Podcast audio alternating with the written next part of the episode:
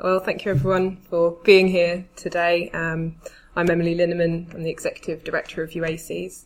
And it's really nice to be here with the lifetime, some of the Lifetime Achievement Award winners that UACES has awarded the prize to over the years. And we have Emil Kirchner from the University of Essex, Brigid Laffan from the EUI, and Geoffrey Edwards from the University of Cambridge. So, first of all, just to get started, it would be great to hear from each of you when you joined UACES and what what prompted you to do that in the first place. I became a member in 1980, and um, what prompted me was basically trying to meet other people who were in the field, European studies. I thought it was a good opportunity. In, in those days, I was still young, and uh, seeking cohorts uh, of a similar interest uh, was what motivated me. Thank you. Uh, I joined in either 1980 or 81. I was a very young scholar at the time, based in, at an Irish university, very few people on the island of Ireland working on the EU at the time. And I knew that I had to get off the island to meet people who worked on the EU. Uh, and so in a way, the two different UACES 1 and ECPR were really my training as an academic. That Yeah, was, the, it, it really Mm. helped me transform myself from an early career scholar into a, a, a reasonable scholar. Uh, and UACES was, we must remember also in the late 70s, early 80s, that academia was not that internationalized. Political science wasn't as internationalized as it is now. And so these were the opportunities that you met colleagues, like-minded people working on the same, working on the same things. And for me, it was absolutely central to my development as a scholar. I joined in 1975, uh, having done uh, European Union, European Community issues in the Foreign Office immediately before. So it seemed logical to, to, to continue when I left. Um, and I left and I joined the Federal Trust for Education and Research. And UACES rented a single room from the Federal Trust in central London at that point. Um, and so I immediately went on to the committee as an ex officio member, since I was a I, I was the rent holder, as it were. Um, and at that point, it, it, we all crammed into this very small room whenever the committee met. Yeah, so yeah, I've sort of seen all that in the minutes and um, how we used to. Yeah, it's really interesting the way in which we used to kind of obviously have to team up with people in order to um, be able to have an of even an office space. Yep. So things have changed, I think. Um, over the course of your careers, what have you sort of what would you identify as the major changes and shifts in the discipline of European studies? Well, if I go back, I think there was a lot of theory when I started out. I myself did functionalism, neo-functionalism. I think over a period of about 35 years, if I reflect back, uh, theory has become less dominant and it's more event driven. You have the refugee crisis, the euro crisis, many such events uh, which now seem to sort of dominate the agenda much more. But uh, on the other hand, we have become more comparative, so you know we have something to offer in terms of uh, in other disciplines, and the same looking externally, international relations have become sort of more of a focus. So from a more narrow-driven uh, integration theory per se, we have expanded uh, quite a lot uh, over those years, and uh, I think it's been a good thing on the whole. I, I would agree with that. We were schooled in the greats, Haas, Hoffmann, Lindberg Yeah, and Scheingold, uh, all of those uh, early theories of European integration. Uh, and there's always been a dialectic relationship between uh, uh, developments within the EU and scholarship on the EU. And one of the other characteristics of the those of us who were involved at a very early stage is that we knew an awful lot about what was happening in the EU. At the time, it was possible to know a lot about lots of policy areas, institutions. But as the EU developed and became a more complex polity and economic space, then the capacity to, to, to, in a sense, have a grasp of everything that was happening in the EU declined. So what we saw was a differentiation in scholarship, I think, with pe- much more specialization. Mm-hmm. So people became specialists in different aspects yeah. of integration. Uh, there were various turns, like the comparative politics turn, the governance turn, the identity turn, the constructivist turn, and all of that was really important. But one of the things that it, one of the downsides, I think, was, as Emil said, it was a, then became somewhat events driven and we forgot some of the larger issues yeah, of European yes. integration, the macro, the big macro yeah. questions of the nature of the polity that was that was developing. So there's been enormous change. I'm not so sure I'd agree with that last point there. Course, there's been huge change, and we've. It's certainly true that the, the, the, the, discipline, if we want to call it a discipline, has expanded as as the competences of the European Union have, have expanded necessarily. And I think it, it is still the case that, that, that the political scientists dominate, and we lack economists, we lack lawyers, and so on in, in, in the right numbers of sociologists. And I think that, that was mentioned at, at the conference. But one one of the things I think has been so so interesting in terms of that widening of of, of, of interest and, and, preoccupation. It does mean it has also meant specialization. So it does mean that we've been widening and deepening at, at the same time, um, which I think has been all, all, to the good. But I don't think we've necessarily lost sight of, of some of the bigger issues. I mean, we were you know we've had two or three uh, panel discussions, even at this conference, on the bigger issues, whether, whether it's the the particular issues of migration or or, or, or, or the euro crisis, but it, it's been set within a context of integration, disintegration. It's been set within a context which has also a, a, a strong theoretical uh, bias. And I think one of the interesting things about, about, theoretical development is that we've given up, yes, the grand theories, but we now seem to have such huge variety of different mid-range theories, which I think is particularly interesting. Um, because when you think in terms of international relations, for example, it, it, it's nearly always been the case that the, the Brits and other Europeans have, have been off to America to learn what the latest theoretical position is. Whereas on European issues, okay, so we, we had trouble becoming recognized as, as a particular discipline rather than just an offshoot or something. But I think now we offer, the Europeans offer the Americans some innovative and interesting new ideas about theory, which you know is, is all to the good. I reckon. Can I just say that when I said we'd lost sight of the big questions, I think they're back on the table because of the crises hmm. of the last ten years. But before then, one could read paper after paper that one learnt a lot yeah, about the minutiae mm, of particular mm, decision routes. Very descriptive. Policy, mm. but not the bigger question. But in a way, crisis, crises have forced no. the big questions. So you're absolute. I mean, we're not, we, we don't disagree. I think that the big questions are now back hmm. on the table. And in a way, the study of the EU both contributes to the development of social science and is now mainstream in the social sciences. Don't know whether you want to sort of add the major challenges, I think. One was and still is uh, intriguing us, interdisciplinarity. Mm-hmm. We started out with this great sort of concept, you know, we European studies, because we bring in the different disciplines, economists, lawyers, and so on, interdiscipline, interdisciplinarity. And it's been hounding us in many ways. We started out, I mean, I mm-hmm. remember my own experience at Essex. Uh, we had six uh, departments at one stage coming together. And then the research assessment exercise basically blew a big hole into that back to the, your department it, it was. And so, so it is still an enormous challenge. And uh, when you go to the Jean Monnet Action Program, you know, they still emphasize interdisciplinarity in the projects, in the teaching and so on. But it is a huge challenge. And in my opinion, rather than having succeeded, we are, we're actually having, you know, in a regressive way, gone the opposite mm-hmm. way. It's regrettable, but, um, you know, it's just one of those things in a quite sort of adventurous way we started out. Yes, you know, in the disciplinary, we, we have something to offer European studies which others do not do, but it remains to be a challenge.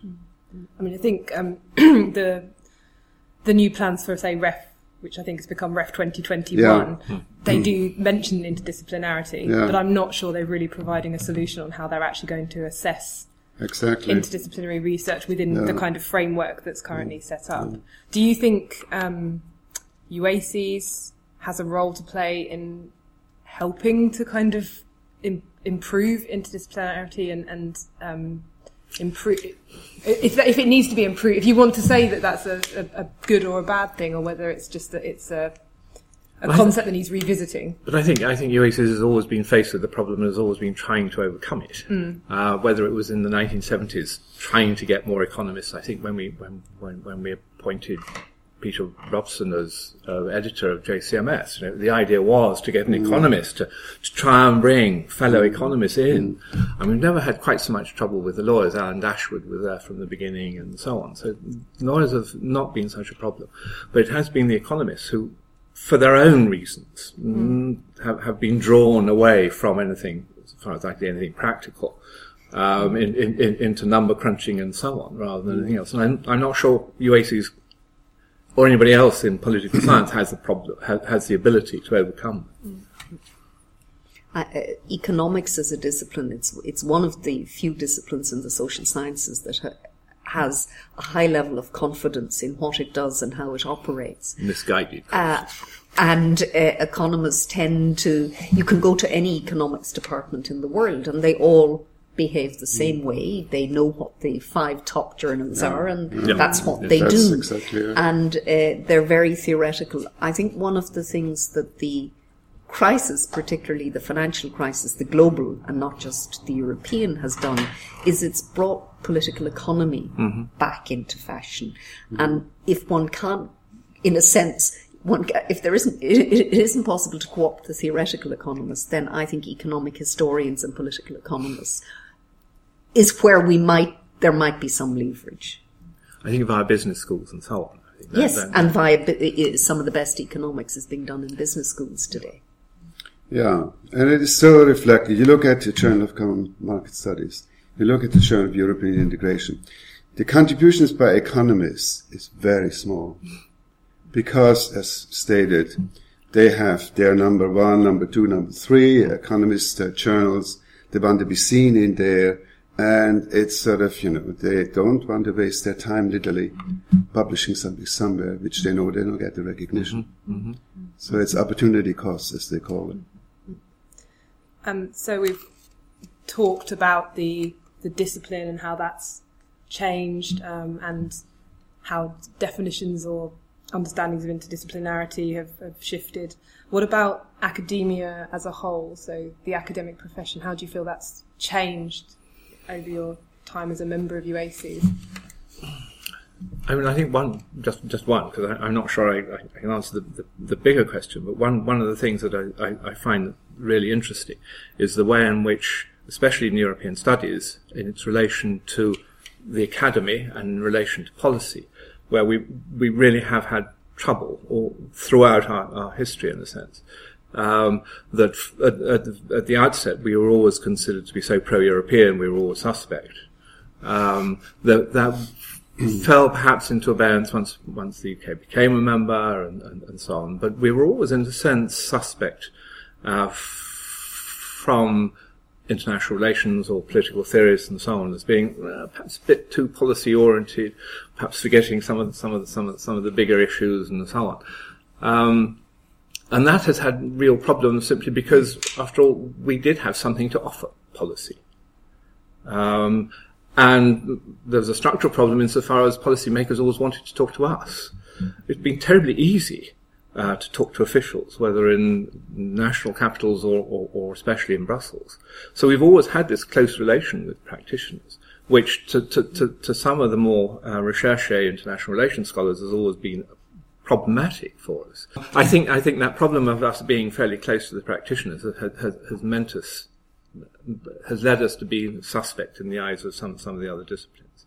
I think that has now changed with the ref, insofar as we're all now constructing these little relevant narratives.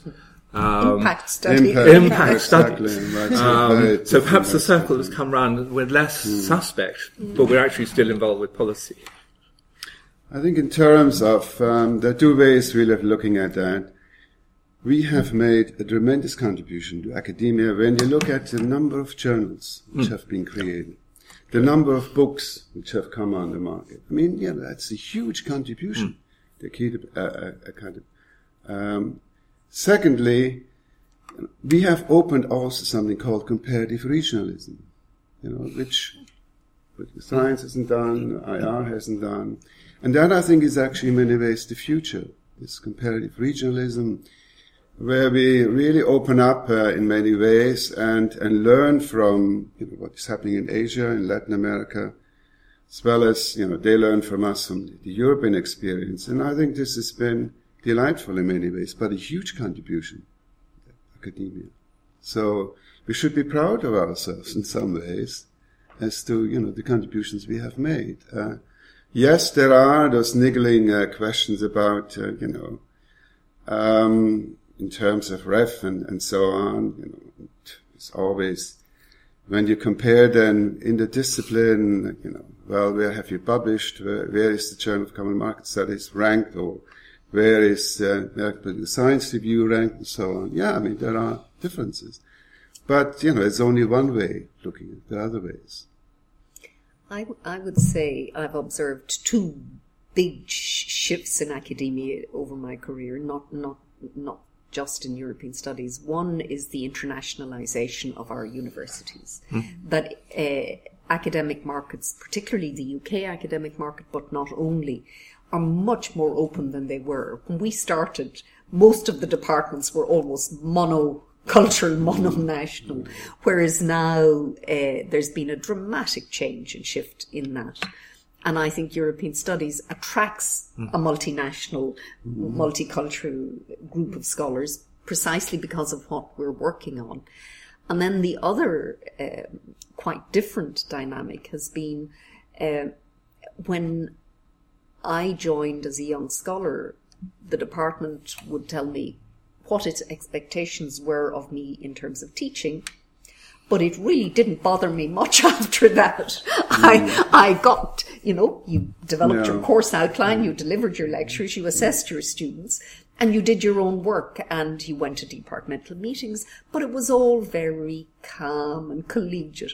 Whereas over time, driven by increase in student numbers, more centralization within universities, academic life has changed and much less, it's much, much less self-regulation and much more top-down regulation than when I started out. Mm. Uh, and the other thing I've observed is when I was a very young scholar, our university still had what we would call in Ireland characters. You know, professors of history who spent the afternoon in the pub regaling their students with all sorts of stories. Universities don't have room for these people anymore. I think there's one other aspect uh, worth mentioning, and that is looking a little bit at the outside. The Jean Monnet Action Program has done really a substantial uh, help to us as European studies uh, lecturers yes. and, and, researchers. uh, the funding alone mm. is in many ways, uh, you know, we had chairs, we had uh, modules, and uh, then later on centers, and now projects and networks and so on. It's a huge mm. contribution. Secondly, the Erasmus program, we should not forget. I mean, again, we mm. profited mm. from that. The exchanges which have taken place and so on. We plugged into uh, a kind of framework which, you know, if we had to create that on our own, that would have been extremely difficult. So I think we should give uh, credit there too, to where we got help from. Yes. All of which Brexit raises questions. No, exactly. Yes. I mean, in terms of funding, in terms of teaching, in ter- mm. and teachers, and Horrendous. in terms of students. Yeah. Mm. So I wanted to pick up on Brigid on what you were saying about internationalisation of higher education generally, um, and I just wondered what your thoughts were, particularly someone who hasn't worked in UK academia, but how UACES has um, affected academics, universities outside of the UK. Well, I, I mean, it's very clear to me that UACES is uh, EUSA in the US at one time may have been larger and mm. may have attracted a larger number of people to its biannual conference, but for the certainly the last 10 years, I, I think UACES is the largest European Studies Association in the world. Certainly the largest in Europe, but I think in the world. And so it is hugely important to scholars, not just within UK academia, but European mm. academia. You tend not to get Americans traveling to Europe for conferences that much, but certainly it's a, it's a, it's a multi-European uh, association now. Uh, and that's been a very important uh, it's been very important in terms of what it does for young scholars, mm. not just in providing the opportunities to deliver the first and early paper, but all of the other things it does for, for mm. young scholars. So I would say, um, I, I was, I, Ireland had a very small association of European studies that I was secretary of for several years, but we were tiny. So without UACES, we'd have been locked into this tiny, tiny academic community. So I think it's been hugely important, not just in the UK context, mm. which is obviously its its role, but much more widely in European terms. Just, uh, I think I just uh, em- em- emphasise the, the point about young scholars, uh, because I think that's been a critical role for, for, for UACES. But I think also the, the way in which it's not just giving papers at conference, the, the, at the annual conference, but, but the, the, the funding of smaller conferences yes. and research mm. groups. Mm. So, going forwards, we've obviously mentioned one of the particular challenges that's coming down the road for European studies. Um, but what do you see as the major developments in European studies in the next few years? And we, you know, you may want to bring into that mm. Brexit and how that might affect mm-hmm. the discipline. Well, I think youth is really has to be the focus. Mm. If we do not now recruit sufficiently, and there are dangers because Brexit uh, being one, we have de-emphasizing European studies now for some time. Language programs have gone down if we lose sight of that, I think then the future looks indeed very bleak. So, but efforts can be made to reach out and help bringing those young scholars or, or PhD students, MA students even to some extent, into the fold, I think the more important that will become. So that's certainly one development and Brexit is, is uh, the second is to what we referred to already, the need to engage more in comparative regionalism. So that, you know, we as UACES go out and sort of say, okay, EUSA in America, what are they doing? Arbeitskreis, uh, Germany, but also looking at Asia, it's becoming now more and more uh, a, a, focus uh, there, uh, enterprising in terms of the conferences and so on. So comparative regionalism, I think, you know, we have to show the young scholars it's not just Europe, it's part of this drive to sort of say, right, this global environment, uh, whether it's climate change and so on, we can connect. So I think the two are linked in many ways, looking at youth, trying to sort of bring them in, and offering them sort of more um, scope in terms of what can be done, comparative regionalism. That's not to say that, you know, IR again should not be excluded either, but I think we need to sort of be thinking a little bit more sort of in terms of how can we move on to the good things we have done in the past and, you know, complement them with some new ideas. I would say, firstly, in, in, substantive terms, what are the sorts of areas we need to focus on to understand and get a better grasp of what's happening? Uh, I would say we know a lot about uh, systems of multi level governance, the actor constellations, the policies. We know a lot less about multi level politics mm-hmm. and the problems therein. And so I would say we need to marry multi level governance and multi level uh, politics, which requires those who work on elections, public opinion, to work with people who work more on policy processes. So I think that's there, that's disaggregated at the moment, and, and it's problematic. I fully agree on the comparative regionalism, uh, the role of the EU in the world, a perennial area of research, uh, extremely important, and the relationship between European integration, interdependence, and wider processes globalization. Mm. So I would say there's a whole in, in other words, there are a lot of substantive issues that are analytically challenging, theoretically challenging, and empirically challenging out there. So uh, there's no shortage of there's no shortage of substantive issues. Then on the on, on, on the supply side, or or what Brexit may mean, I think we simply don't know yet. I would envisage that the UK will ask and to continue to be part of Horizon 2020, the Monnet programs, and all of that, and will pay a fee for that, and therefore uh, the United Kingdom universities will continue to be part. But there's something about not being a member state that plays into the Yeah, dynamic of course. in terms of, I was very struck in. Uh, I'm part of a consortium at the moment that's developing a bid for uh, Horizon 2020. We're not the coordinators, but I was very struck by uh, someone saying, "Well, we can have one UK partner, but certainly not two." In other words, they're they're factoring in the shift in the UK. So I think that there will be costs, unfortunately, and consequences. Although I don't envisage a situation where uh, UK universities will be completely outside these programs. That's not what I envisage. But whereas now the UK is a leader, it will forego that leadership uh, position. Uh, and that is detrimental to higher education in the UK, but also to Europe, because the, the UK has an extremely strong and vibrant higher education system. Uh, and there's no reason for it to marginalise itself uh, within the EU, but unfortunately, the macro political dynamics are much greater. I think that paradoxically, the European question will bedevil the United Kingdom following Brexit. And whereas this was a relatively low salient issue in politics prior to the Bloomberg speech in 2013. Yes, it bothered some people, um, but, but it really wasn't seen as a major issue by most people.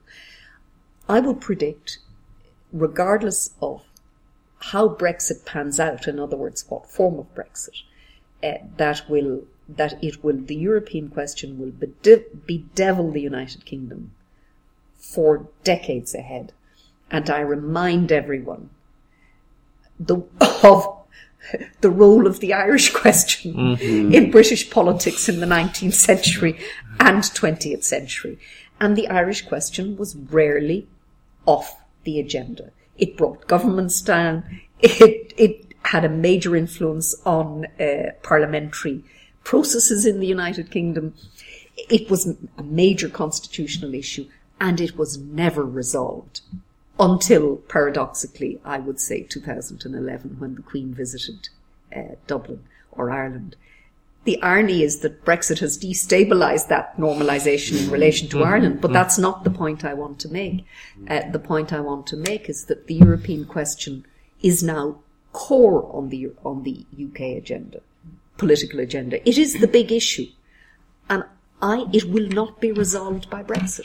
No, absolutely not. Just on the on the on the Brexit issue, talked about research. I mean, I hope in, in, in the bargain that, that, that we may be able to strike in terms of remaining within the research area, that that somehow we can also uh, manage to, to, to, to keep European students as domestic students rather than foreign students.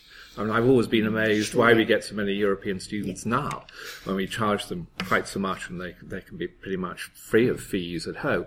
If they now become international students, this this is going to have a terrible effect. But the other thing that I think about Brexit is is isn't is not the research and not the students; it's the actual people who are teaching. And I think the degree of uncertainty, the incompetence of the Home Office, the lack of credibility that the Home Office has got in terms of sending letters off to people, absolutely appalling. I mean, how anybody could have any trust in the British government some, some, sometimes amazes me. Um, because I think that degree of uncertainty and the unpredictability of, of, of, of tenure and so on is, is, is an appalling issue. Do you think UACES, um, as a membership organisation, can do anything to support its members to mitigate some of these challenges? Um, do you think it should have a role in this this sort of thing? I mean, as UAC is about to establish uh, a centre in Brussels, become become a, a European uh, body, so that it can still receive funding and so on. Um, and that, that might be one answer. But uh, I mean, I think the point the point that's been made earlier, if if, if we're one of the or the largest uh, group of of, of uh, European studies, then that the network is likely to continue. After all, Brexit is not the priority of anybody else in Europe. There are an awful lot of other issues and problems that still still need to be studied and researched and so on. And we can make a contribution, and as, as Brigid said, I think everybody would hope that we could still make a contribution to that. I would say that uh, UACES has got to because it's focused on, on the study of Europe and bringing together people who work on Europe, it has a fundamental role to play in in the next phase because Europe will still be an issue for the United Kingdom, but also the dynamic of integration. There are all those issues, and mm. given that there's such a con- concentration of scholars, uh, I do think that. Uh, UK universities will become less attractive to continental Europeans. Yeah. Uh, that's unfortunate because on, what, even though Brexit is, you know, we're not leaving Europe is the strapline. Well, that's not how it feels to everyone else. it's mm. it's seen as leaving Europe, but I think domestically there's also a, a very important role to play, educational role to play because one of the most striking things about the referendum campaign, and even now, is the lack of basic knowledge of how the EU mm-hmm. works. Mm-hmm. And we know that if people don't know and don't understand the political system, there are issues of trust and buy in. And I'm very struck by people who should know don't know. But who didn't want to know. That was the really sad thing about, the campaign. And uh, so I think the UACES also has a very important educational role and public information role to play in the future. Uh, because it's not that I expect everyone walking the streets to understand uh, how the EU operates, because if you ask them how the Polish Parliament operates, if we went out and did a, a vox pop now, they wouldn't. But it's that they know enough to feel comfortable. Mm. Uh, whereas clearly that was not the case in relation to the EU uh, during the campaign. And I, I, think, of course, the problem the UK faces uh, with the press on this issue is very serious because it's it's it's misinformation. Mm-hmm. It's deliberate misinformation. So I think UACES, in a sense, becomes more rather than less necessary, mm. but obviously will have to work in a more challenging environment. Yeah, I agree with all what has been said, really, what uh, can or should be done. I think there might be two other areas. Uh, we have the Academy of Social Sciences in this country. And one of their really big objectives is to fight cuts, educational cuts, mm. To support drives like European studies, I would assume, to link with them. Um, Ivor Crewe is, for example, now the chair of, of that uh, Academy of Social Sciences. Um, I'm a fellow of that, so that is why I know what, what is going on and the campaigns they uh, introduce, which is really quite far-reaching. They even publish pamphlets on the topic and so on. So I think you should perhaps uh, you know, link with them.